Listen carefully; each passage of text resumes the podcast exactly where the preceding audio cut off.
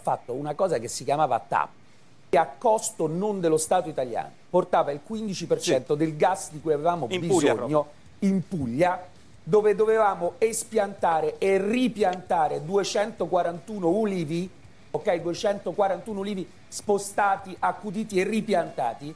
E c'è stata una battaglia come se fosse la presa della Bastiglia col governatore Emiliano che ha detto che quello sembrava il cantiere di Auschwitz.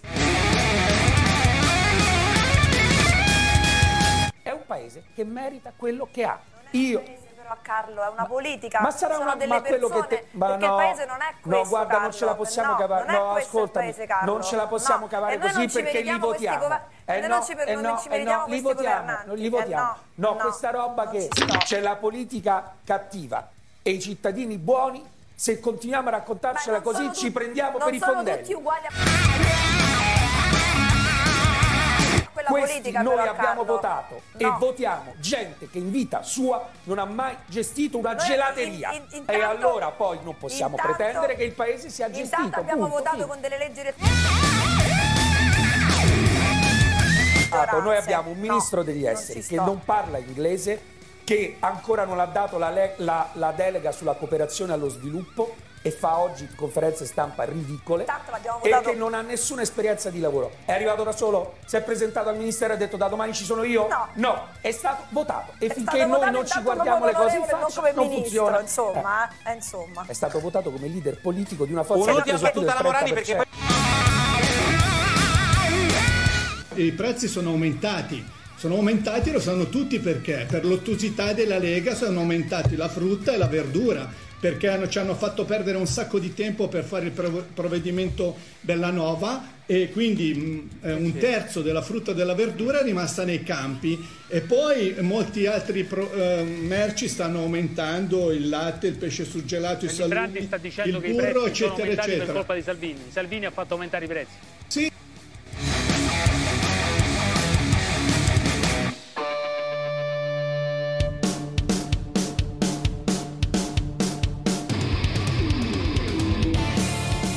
E nonostante la rete non ci agevoli nella diretta della forse penultima puntata di Eurovisione, caro Fabio, noi continuiamo imperterriti a provarci ad andare live a far compagnia ai nostri ascoltatori di Eurovisione.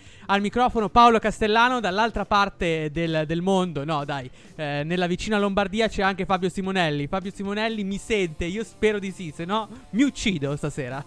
Sì, ti, sì, no, allora ti sento, ti sento caro Paolo, diamo subito delle notizie. Allora, la prima che potrebbe davvero, come dicevi essere, eh, l'ultima, eh, o meglio la penultima puntata di Eurovisione, poi adesso lo diremo sui nostri social, aggiorneremo tutto e lo scoprirete.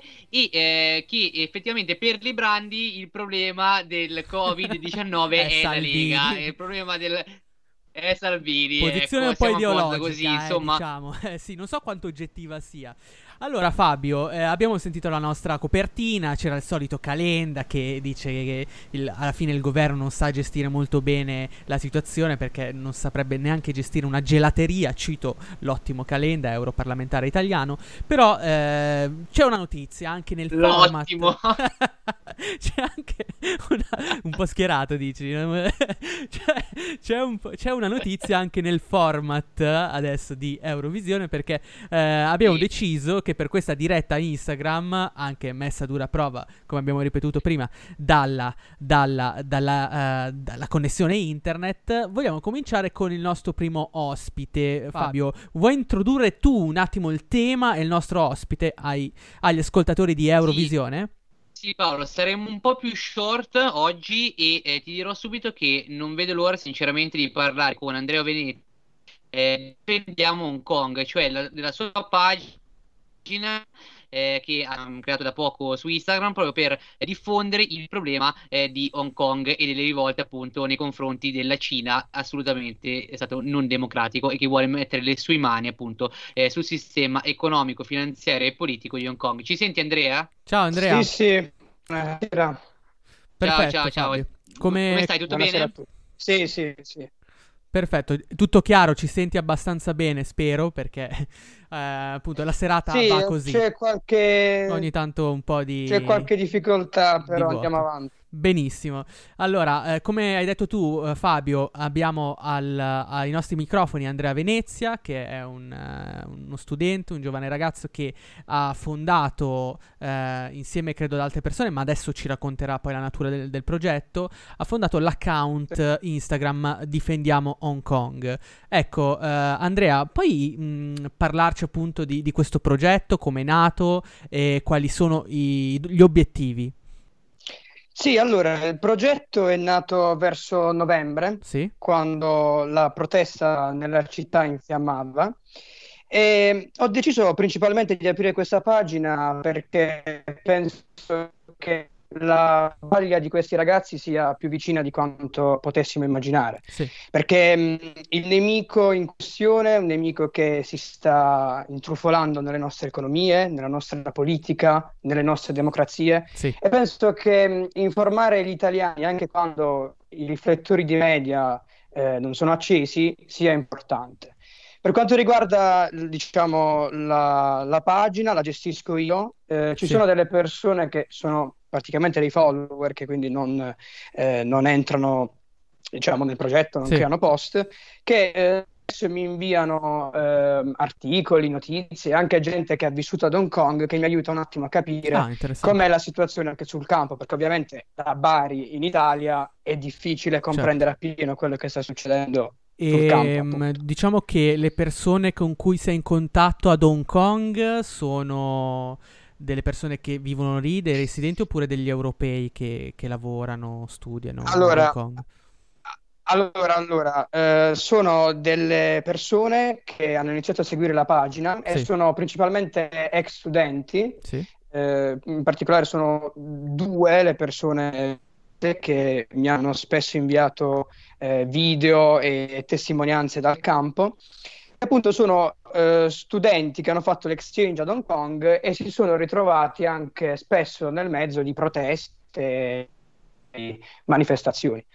Ah, ho capito. Ecco, allora, eh, Andrea, entriamo subito nel merito di quello che eh, hai accennato prima, cioè il fatto di tenere sempre viva l'attenzione puntata eh, su questo tema, su questa vicenda.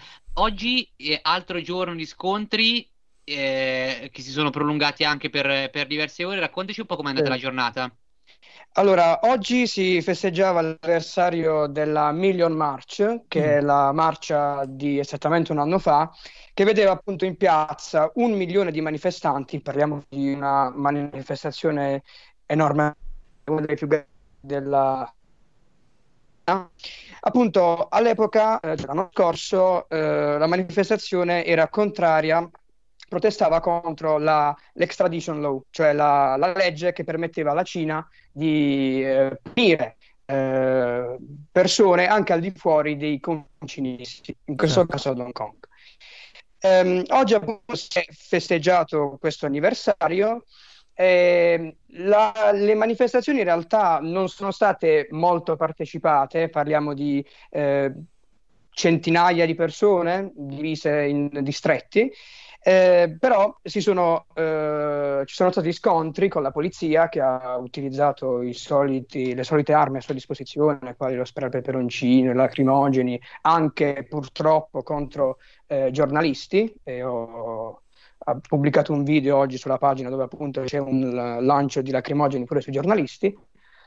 E diciamo la giornata quindi è stata molto movimentata e veniva anche da una serie di manifestazioni precedenti eh, per Piazza Tiananmen, per ricordare Certo. la morte di Alex Chow. Insomma, pure senza i, riflettori dei media occidentali ad Hong Kong si continua a manifestare. Senti Andrea, una domanda che si fanno in tanti è che eh, le autorità, ehm, diciamo, di Hong Kong, comunque le, le autorità cinesi, eh, stanno vietando le proteste per le norme anticoronavirus. Quanto questa posizione è strumentale secondo te e quanto c'è di, di vero nel limitare le proteste? Allora, dobbiamo prendere considerazione due cose. La prima è che ehm, le iniziali restrizioni anti-Covid sono finite quasi un mese fa, Mm. anzi più di un mese fa. sono state poi reintegrate per via di un ritorno eh, di, mh, appunto del, del virus. Sì. Però il 4 luglio le restrizioni più importanti erano finite. Erano rimaste, come diciamo anche in Italia, il divieto di assembramento, il divieto di, eh, sì, di assembramento come in Italia, Certo. però eh, è senza ombra di dubbio uno strumento da parte della polizia e anche del governo per reprimere quei manifestanti, perché eh, rispetto alle precedenti manifestazioni purtroppo sono pochi manifestanti che hanno ancora il coraggio di scendere in piazza e ehm, manifestare. Di conseguenza, a chi si chiede se le restrizioni anti-Covid siano uno strumento del governo per reprimere le proteste, io rispondo per me assolutamente sì. Ok. Fabio. Sì, eh, mh, volevo capire, secondo te, da te, quanto potranno andare avanti eh, a, a protestare, insomma, gli studenti e i ragazzi di Hong Kong, perché comunque l'abbiamo visti eh, praticamente fermarsi solo ed esclusivamente per il coronavirus, perché prima e dopo ci sono sempre stati loro in Hong Kong. Sì, ehm, se dobbiamo parlare di una fine di queste manifestazioni, eh, io credo che purtroppo ci sarà, perché questa protesta credo che si sia, abbia avuto delle basi forti grazie ai media occidentali, cioè grazie all'informazione. Sì.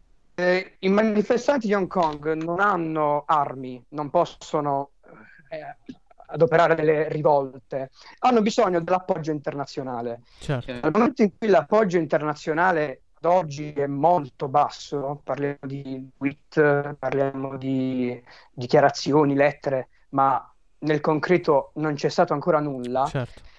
Eh, quando arriverà il momento in cui purtroppo eh, la popolazione capirà che eh, è finita, perché il picco è troppo grande, ci sarà, suppongo, una, una sorta di resa. Però sono sicuro che quella resa è molto lontana Mm. e la speranza per i manifestanti di Hong Kong c'è ancora. Vedremo soprattutto quando ci saranno i prossimi vertici con l'Unione Europea Certo. e vedremo come insomma, la comunità internazionale deciderà di Ecco, operare. Andrea, tu hai parlato chiaro. di supporto internazionale. È vero, eh, lo l'abbiamo confermato Sì. anche qua in trasmissione. Mm, per esempio, eh, l'alto commissario per gli affari esteri Joseph Borrell ha anche mm, ultimamente eh, parlato di nuovo con la Cina, ha imbastito un tavolo eh, per capire eh, cosa fare ad Hong Kong e Borrell continua a ripetere che l'Europa sta monitorando la situazione, che l'Europa eh, non, non vuole in questo momento eh, dare delle sanzioni alla Cina perché questo, eh, questo, eh, questa mossa potrebbe poi pregiudicare le, eh, i rapporti con i cinesi in vista anche di altri trattati come il Green Deal e ovviamente anche i trattati economici. Come viene percepita questa posizione dell'Europa ad Hong Kong? Anche, te lo chiedo, in prospettiva di quello che sta succedendo nelle piazze, nelle piazze europee, ovvero queste manifestazioni contro il razzismo eh, che però eh, si dimenticano spesso anche che gli abusi del potere avvengono anche ad Hong Kong e quella manovra del ginocchio sul, sul collo delle persone viene utilizzata anche dalle forze dell'ordine di Hong Kong. Assolutamente. Allora, eh, per quanto riguarda la eh, risposta europea, possiamo citare tranquillamente l'attivista, penso, eh, molto famoso anche qui da noi, Joshua Wong. Sì, Eh, Joshua Wong è da mesi, se non anni, che mette in guardia l'Europa, soprattutto per quanto riguarda i nuovi accordi commerciali, quali eh, la via della seta e tutti gli accordi che stanno nascendo ora anche per le infrastrutture del 5G sì, eh, eccetera.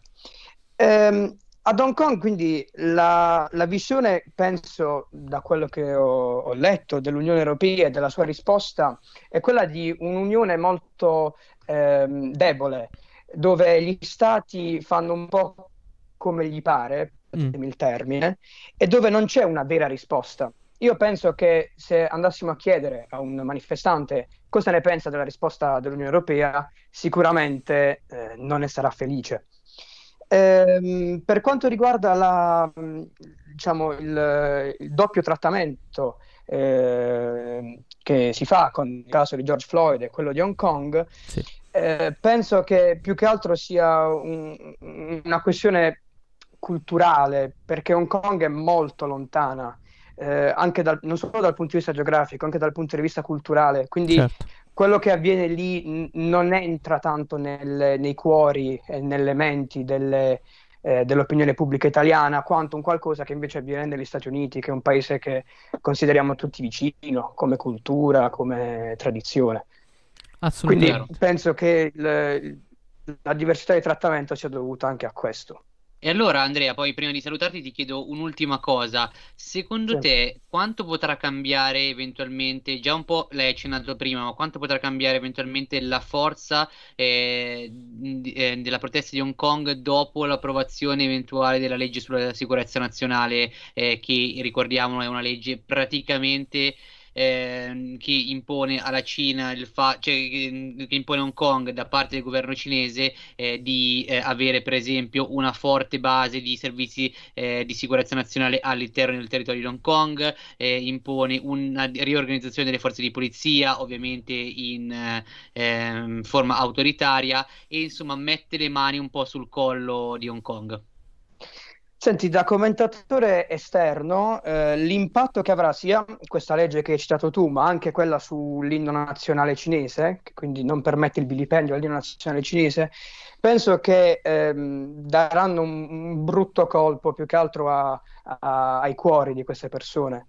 Eh, non penso che le manifestazioni finiranno, vedremo comunque sempre un, un gruppo di persone che lotteranno fino alla fine ma eh, penso che scenderà molto eh, l'umore della città, eh, perché dal momento in cui ti trovi davanti a un nemico così potente che ha praticamente vinto, l'umore non può che scendere. Io penso che finché non si avrà una seria risposta della comunità internazionale a favore di Hong Kong, che siano i dazi, che sia qualsiasi altra azione, eh, i dazi ovviamente per la Cina, o qualsiasi altra azione, penso che eh, la battaglia sia persa. Serve un appoggio potente della comunità internazionale.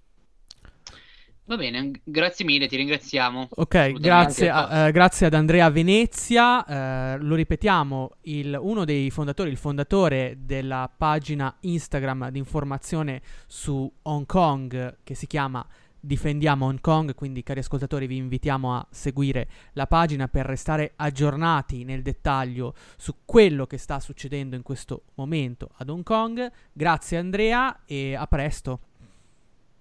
Grazie, grazie anche a voi per l'invito. Buona serata.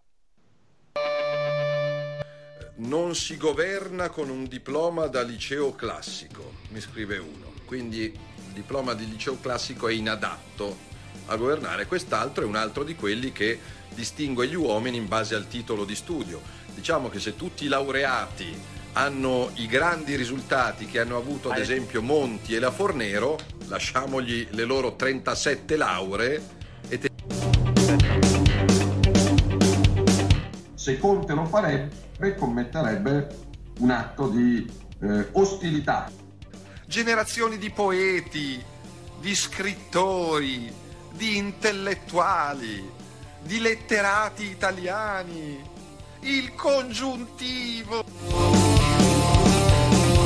Bestemmia te lo puoi infilare nel taschino e impara un pochino di educazione ragazzino. E anche la rima. La nostra notte è qua, buona nanna, buono studio, buon Netflix, eh, buon FIFA e buon tutto quello che volete voi, buona vita. Gambone, ecco, questa mi scrive, Salvini cattolico deficiente. Ma qual è il, il nesso?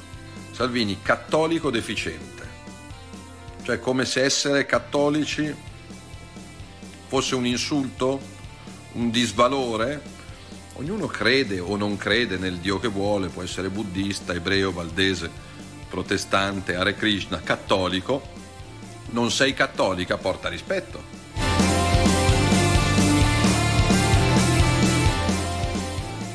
Ed eccoci al secondo blocco di Eurovisione, sempre collegati da casa, certo con qualche problemino, vero Fabio, però insomma eh, riusciamo a fare quasi tutto in autonomia eh, quando abbiamo una linea abbastanza buona.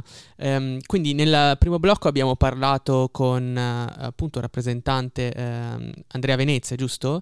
Eh, rappresentante Sì. di, ehm, di una pagina che si dedica all'informazione corretta su Hong Kong, mentre adesso incominciamo il nostro tour europeo. eh, bisogna dirlo, eh, abbiamo un po' sconvolto la scaletta di Eurovisione perché eh, spesso il tour europeo avviene all'inizio, invece questa volta lo mettiamo al secondo posto nel podcast, però al secondo posto da un punto di vista pratico, ecco Fabio, non da un punto di vista logico, no?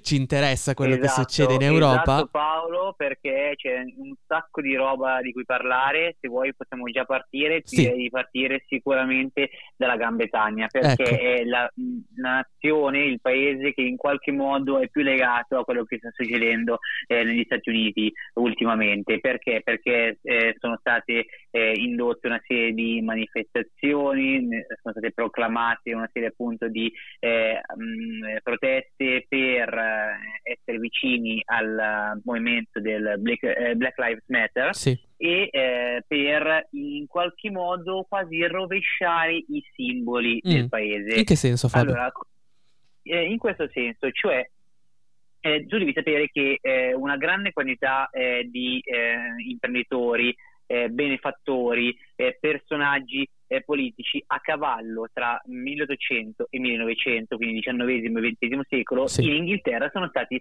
eh, raffigurati attraverso delle statue, erano degli omaggi insomma, che faceva la cittadinanza per queste persone che molto probabilmente avevano fatto sì che eh, insomma, eh, aumentasse la ricchezza eh, di una determinata eh, città oppure di una determinata regione. Sì. È successo anche a Cecil Rhodes. Chi era Cecil Rhodes? Uno delle, delle più importanti figure che hanno contribuito a espandere il commercio eh, mondiale della Gran Bretagna eh, e farlo diventare appunto una potenza marittima e commerciale in tutti i continenti, è stato anche governatore eh, del Sudafrica nei primi anni del Novecento, Sì. però eh, è stato anche probabilmente eh, un conclamato razzista Ah. e eh, l'ispiratore dell'apartheid, poi conclusosi solo con Mandela negli anni 90.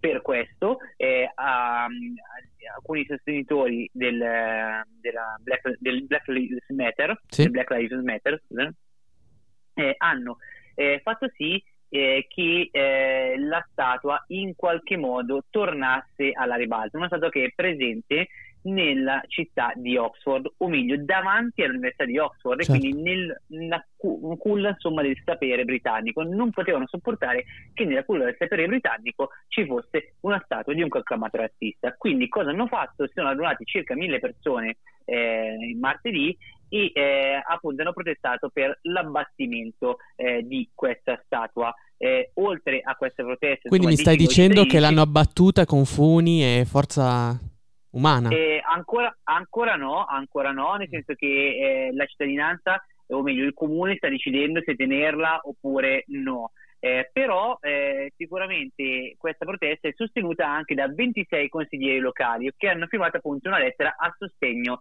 eh, di questa protesta, quindi sicuramente c'è anche una parte della, eh, della volontà comunale insomma di rivedere eh, questo caso. Eh, Chiarissimo. co- diciamo un caso, un caso molto simile a quello che è successo a Bristol Sì. pochi giorni fa, dove è stata mh, tirata giù invece, in questo caso direttamente dalla popolazione, eh, una statua del commerciante di schiavi Edward Colston, Sì. che però appunto era stato anche un benefattore della città.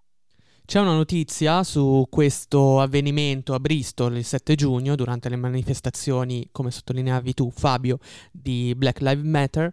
Ehm, hanno abbattuto questa statua eh, di Edward Colson e poi l'hanno buttata nel, mm, in- a mare, in- nel- nel- nell'acqua appunto, eh, facendola rotolare per le strade e arriva una novità da parte del- dell'artista Bansky, lo conosci, no? Un artista, uno Certo. street artist eh, molto famoso, molto quotato, eh, contro il sistema, no? Eh, più volte lui ha mh, scritto contro il sistema. Ecco, eh, oggi ha pubblicato un tweet, un messaggio su internet in cui dice che la statua di Edward Colston a Bristol potrà essere rimessa al suo posto solo se ne verrà fatta un'altra dei manifestanti che la rimettono a posto. Quindi non si sa eh, bene eh, se sia ovviamente una proposta oppure una provocazione, tuttavia questo è il messaggio che è arrivato da Bansky in queste ore. Ehm, cosa, eh, cosa- cos'altro è successo in, eh, in Inghilterra? Beh, possiamo parlare anche della reazione di Londra, perché le manifestazioni di piazza sono avvenute anche a Londra e il sindaco di Londra, Sadiq Khan, lo sappiamo, è un sindaco che è amante del multiculturalismo, che si è aperto alle minoranze della città, ha detto che eh, incomincerà a valutare la, ehm, la- il valore delle statue londinesi e capire se alcune statue possano essere rimosse purché eh, seguano i valori di Londra. Quindi le statue verranno rimosse, secondo il sindaco di Londra, se non rispetteranno i valori di Londra. Ecco, se magari Sadiq Khan ci informasse su questi valori, poi sapremmo anche quali verranno rimosse e quali no. Bene, eh, tu hai qualcos'altro da dire sul Regno Unito, Fabio?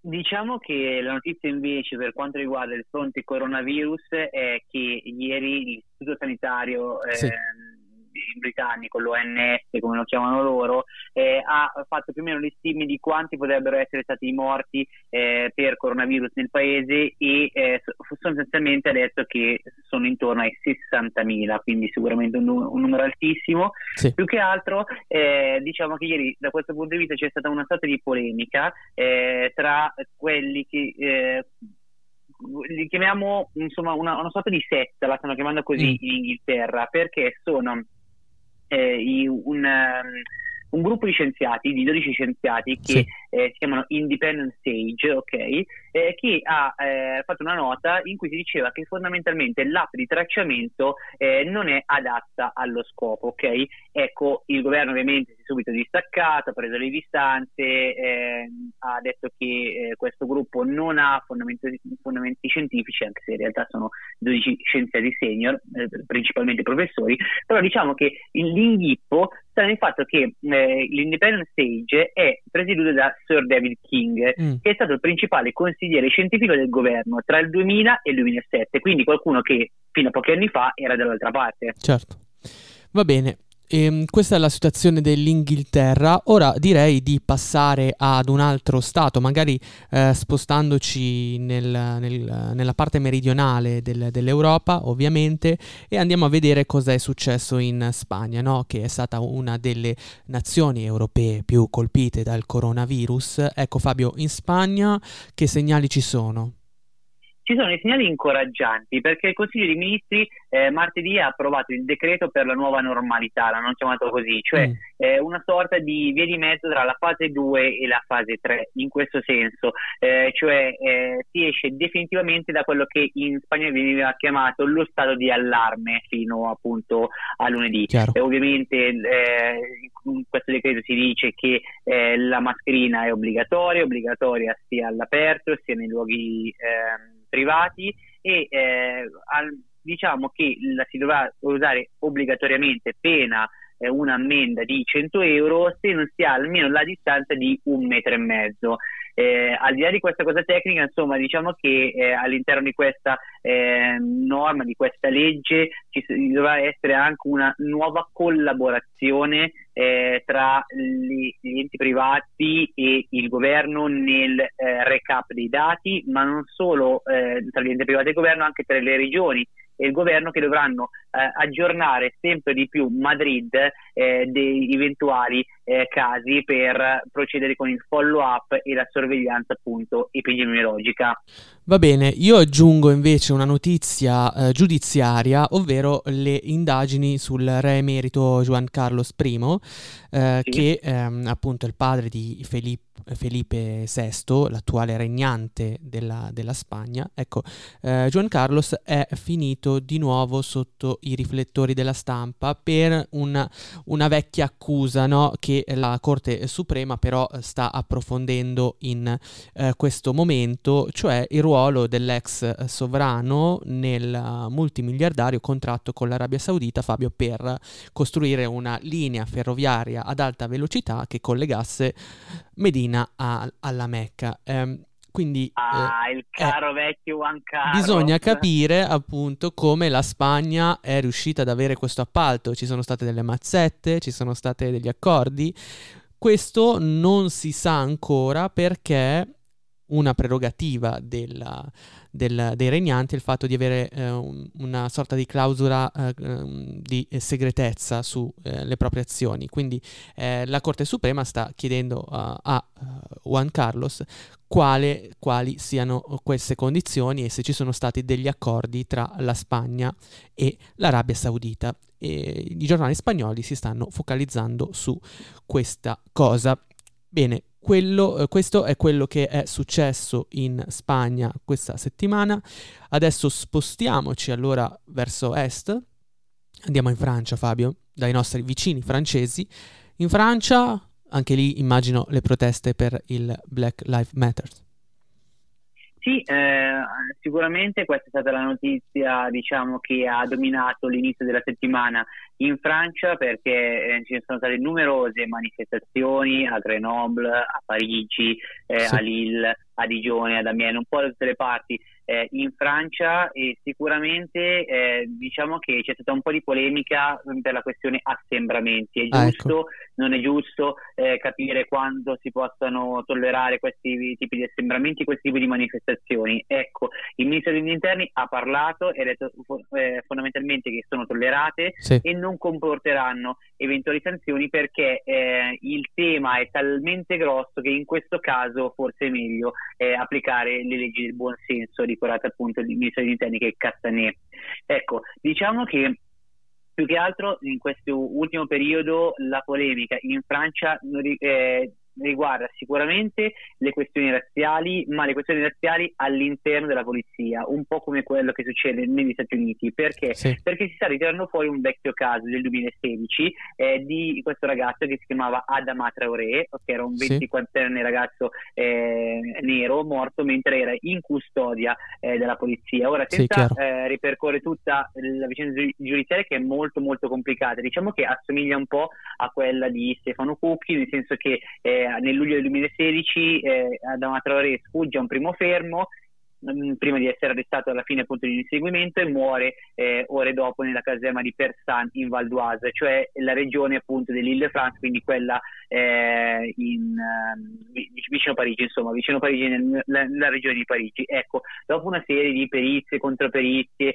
eh, e una causa che si sta portando avanti praticamente eh, dal 2016, quindi da, quattro anni buoni, ci sono faccio- sei perizie solo negli ultimi eh, tre anni, ecco, eh, più o meno non si riesce a capire eh, quale sia stata la causa della morte, nel senso che eh, al- alcune perizie hanno detto che ci sono state delle lesioni, eh, però non si sa chi le abbia eventualmente provocate. Certo. Ecco, eh, per tirare eh, la somma ti dico eh, semplicemente che il pubblico ministero che si occupa eh, di- della vicenda è stato accusato de- deliberatamente di aver mentito da ehm, alcuni esponenti della classe politica e delle persone vicine insomma al sindacato di polizia. E la vicenda ovviamente è venuta alla ribalta della cronaca eh, di questi giorni, ma in generale dell'opinione pubblica francese grazie a eh, Asta Traoré, che è la sorella di Adama, che ha fatto esattamente quello che ha fatto Ilaria Cucchi per l'Italia, cioè praticamente ha portato il caso eh, all'attenzione dei media. Va bene, tutto chiaro. Questo è la sintesi, questa è la sintesi di quello che è accaduto in Francia questa settimana. Ora ci rimane l'ultimo paese dell'Unione Europea di cui eh, ci interessiamo ed è la Germania. La Germania, anche in Germania ci sono state le manifestazioni contro il razzismo e mh, io direi anche di sorvolare su questa cosa perché più o meno tutte le piazze europee hanno manifestato in segno uh, di protesta dopo l'arresto di eh, George Floyd il, avvenuto lo scorso 25 maggio. Bene, in, Spagna, in Germania, scusate, in Germania ehm, c'è, un altro, c'è un altro problema legato a una questione politica e anche una questione di forse dissapore tra Angela Merkel e Trump. Non so se hai sentito Fabio, ma c'è stata la volontà, sembra, di Trump di eh, spostare le forze armate statunitensi, che fanno parte del progetto NATO ovviamente, eh, quindi mh, Trump vorrebbe ridurre le, eh, pro- la propria presenza in Germania come avamposto, che conta più o meno 34.500 soldati, lasciandone in Germania solamente 9.500.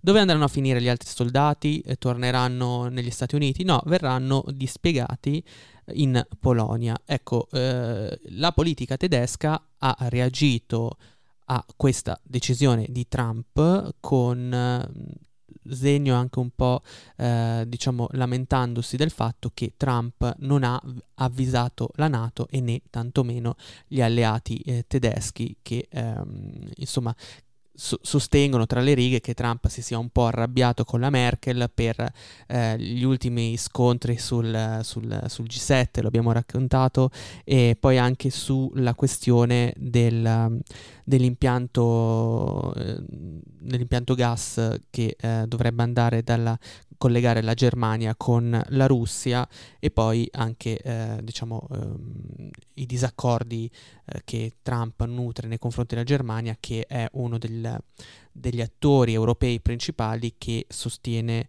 di eh, lasciare un'apertura all'Iran, soprattutto sul nucleare.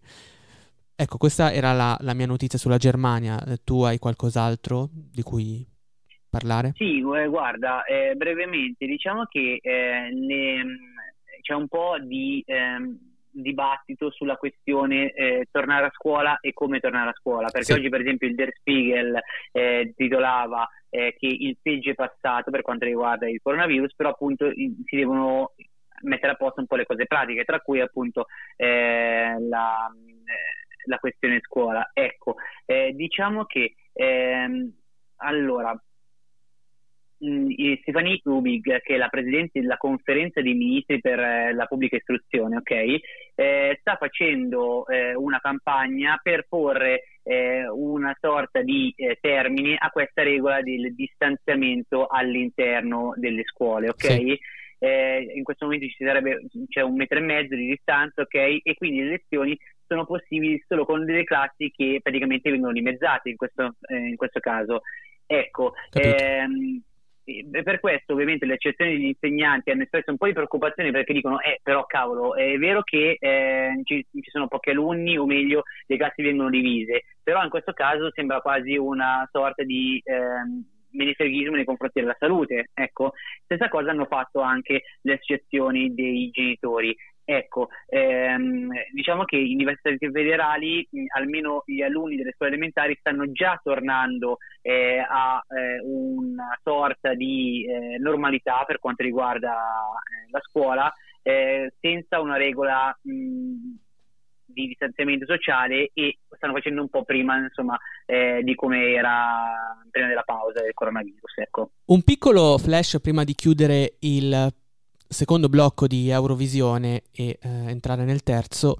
Allora, c'è stato un accordo tra l'Italia e la Grecia. Ne abbiamo già parlato la scorsa puntata. Ci sono stati dei problemi tra Italia e Grecia sul, sul turismo italiano in Grecia. Cosa, ha fatto? Ah, ah subito, subito Di Maio, ecco sì. Allora, a parte il fatto che Di Maio ci costa un sacco di soldi come, come, come eh, comunicazione, le foto che si fa fare, i video, ecco, ci costano un sacco di soldi. È uscita un'inchiesta dell'Espresso, poi andatela a vedere. Non è questo il caso di approfondire, però Di Maio è riuscito a far entrare gli italiani in Grecia tu dici oh, come, come, ha fatto? Avrà fatto un accordo sul turismo, no? Avrà fatto un accordo Beh. sui tamponi? No. Voglio ha fatto, sperarlo. No, ha fatto un accordo sulla pesca. Ma come sulla pesca? ha fatto un accordo sulla pesca, sulle zone esclusive di pesca, perché questo è avvenuto? Eh, chiaramente questa è, un, è, una vittoria del governo greco che eh, ha, una, ha, una, diatriba eh, aperta con la Turchia che pesca nei suoi mari e l'Italia, quindi per far entrare i propri cittadini in Grecia, si è, si è messa contro la Turchia che, che adesso uh, aveva un accordo in precedenza, dice la Grecia, con, con, la Libia, ma in Libia sappiamo che un governo ufficiale non c'è, no? c'è, c'è la guerra civile, le bombe, i razzi, no? eh, lo vediamo quotidianamente tele, eh, nei telegiornali. E, e dunque Di Maio riesce a portare a casa un un risultato facendo un accordo sulla pesca. Questo vi fa capire come la Quindi politica noi funziona. Vacanza, noi andremo in vacanza in Grecia solo perché Di Maio ha fatto un, uh, un accordo sulla pesca. Molto bene. Assolutamente, è così e va così. Va bene, allora prendiamo un attimo di uh, fiato e torniamo con l'ultimo e terzo blocco di Eurovisione.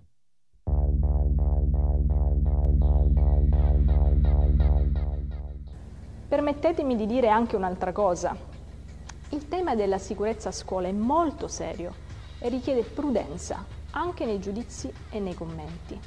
Nessuno del Comitato Tecnico Scientifico e tantomeno qui al Ministero ha mai immaginato di chiudere gli studenti dentro cabine di sicurezza, come è stato invece raccontato in queste ore, in maniera diciamo quantomeno superficiale.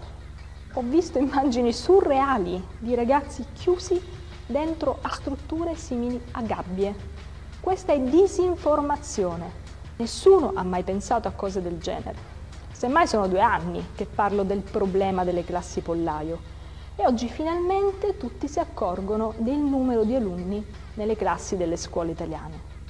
Siamo al lavoro, giorno e notte per riportare gli studenti a scuola con le giuste misure di sicurezza, senza eccessi, senza forzature, Vogliamo tornare alla normalità e lo faremo trovando il giusto bilanciamento tra due diritti sacrosanti, quello all'istruzione e quello alla salute.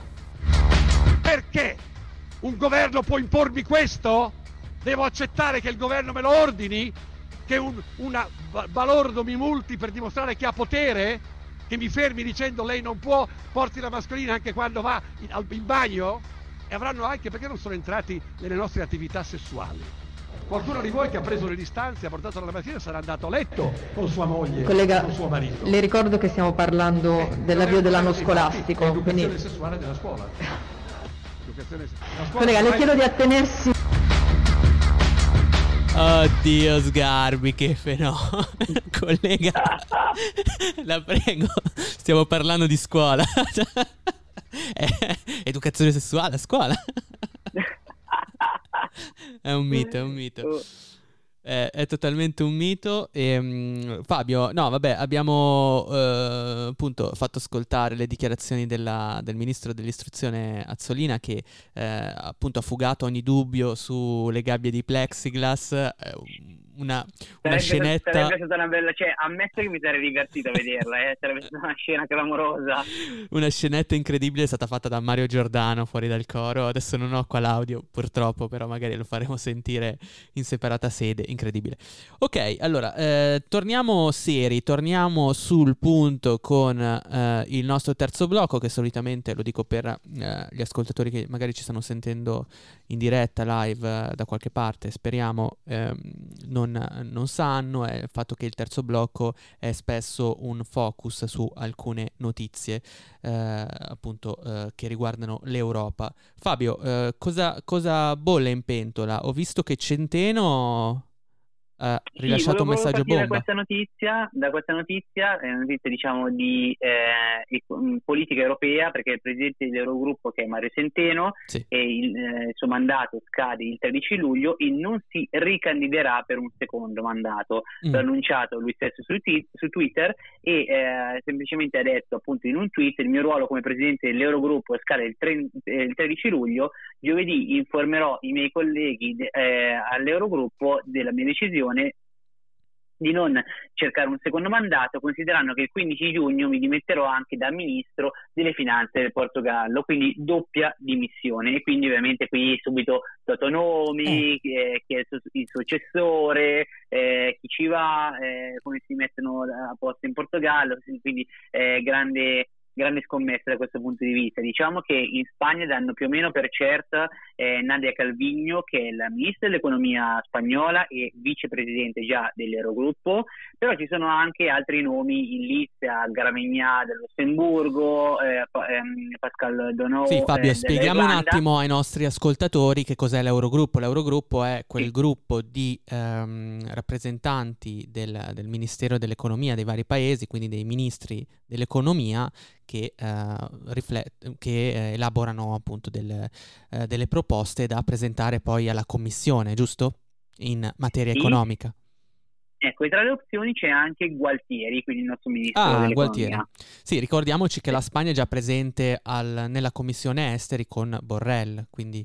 Eh... Certo, ma noi siamo, sì, ma noi siamo eh, presenti con Gentiloni eh, agli affari oh, economici. Assolutamente, Quindi... e poi abbiamo Sassoli invece come, eh, come presidente del, del Parlamento europeo. Allora, ok, eh, secondo te, eh, proprio brevemente, ma eh, questa, questa, decisione di, di, Centeno arriverà alla fine dopo l'approvazione del Recovery Fund oppure no? Perché uno si potrebbe chiedere, cioè lasci proprio nel momento in cui tu hai eh, fatto di tutto per uh, far nascere Guarda, questo progetto. proprio di inizio settimana, diciamo che i paesi, quelli che noi consideravamo un po' più ostili da questo punto di vista, in particolare quelli del nord, stanno iniziando un pochino a lasciarsi andare. Ecco. Eh, L'Olanda ha, ha detto eh, che mh, probabilmente se è fatta bene, se ci sono le riforme adatte, eh, se sono prestiti eh, con delle garanzie importanti non ci saranno problemi. Stessa cosa ha fatto la Danimarca, quindi stanno un po' a, eh, allentando le briglie. Ecco, la, eh, la, sua scadenza è il 13 luglio, quella di Centeno, in teoria si potrebbe fare, nel senso che ci sarà un Consiglio europeo in questo mese, tra, tra qualche giorno, e potrebbe essere già eh, che si arrivi a una soluzione già nel mese di giugno, quindi in teoria assolutamente in tempo. Al massimo si slitta un po' a luglio e lì eh, è da vedere perché se il prossimo consiglio è all'inizio luglio è un conto, se no si dovrà ovviamente esplorare, ma penso che secondo me ce la faranno. Ce la da vedere, fare. da vedere, da vedere, va bene. Allora, eh, un'altra notizia, eh, però eh, abbiamo già parlato di Trump, degli Stati Uniti, però c'è una notizia che riguarda i rapporti economici tra l'Unione Europea e gli Stati Uniti d'America. Fabio, cosa è successo? C'è qualche novità sul fronte dei dazi?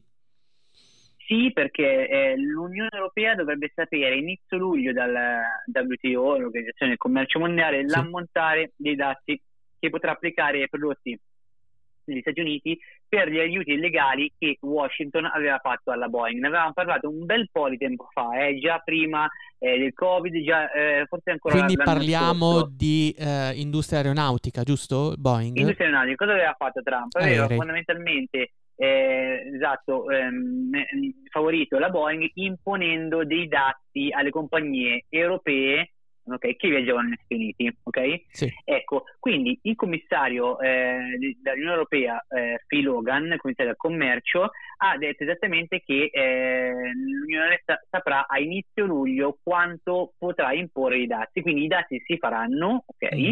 Eh, e eh, si sta solo eh, discutendo insomma sulle cifre. Ecco, le posizioni sulla disputa tra Airbus e Boeing, che appunto ha causato ehm, a dazi, eh, cioè l'imposizione da parte degli Stati Uniti di dazi eh, contro l'Europa, è, eh, restano distanti e gli USA si sono ritirati dai colloqui, così ha spiegato eh, Hogan. Se la situazione non cambia, non avremo altra scelta che imporre le nostre sanzioni. Quindi, chiaro, cristallino. Quindi sì. così. Allora, la, la- la questione dazi mi sembra abbastanza rovente e mi sembra che sia una delle questioni più rilevanti del- dell'economia europea, eh, dopo mm, il problema dei rapporti commerciali con la Cina, eh, del- dell'economia digitale, della crisi climatica e anche eh, degli accordi di libero scambio, perché ricordiamocelo che Schengen è ancora così traballante in questo momento e poi c'è eh, il- uno dei- delle questioni delle questioni eh, che è la Brexit che eh, purtroppo è ancora lì congelata. Va bene, eh, terminiamo con una notizia abbastanza, mm, abbastanza eh, positiva su- sulle vacanze degli europei perché è stata stilata una classifica da parte dell'Agenzia Europea dell'Ambiente sulle migliori acque d'Europa. Quindi mh, questa è una Oh. classifica che ti spiega dove andare a fare il bagno de- eh, quest'estate. A me sono un Che concesso che comunque gli italiani... tendenzialmente andare solo in Italia, Ecco, però va appunto. bene. A me sono un concesso che, che gli italiani poi potranno varcare i propri confini. Al- almeno in Grecia ci possono andare, però... Ecco, adesso sì, Grecia non c'è problema. Gra- grazie Gigi. Quali sono le acque migliori? Fabio, secondo te qual è, qual è il mare migliore d'Europa?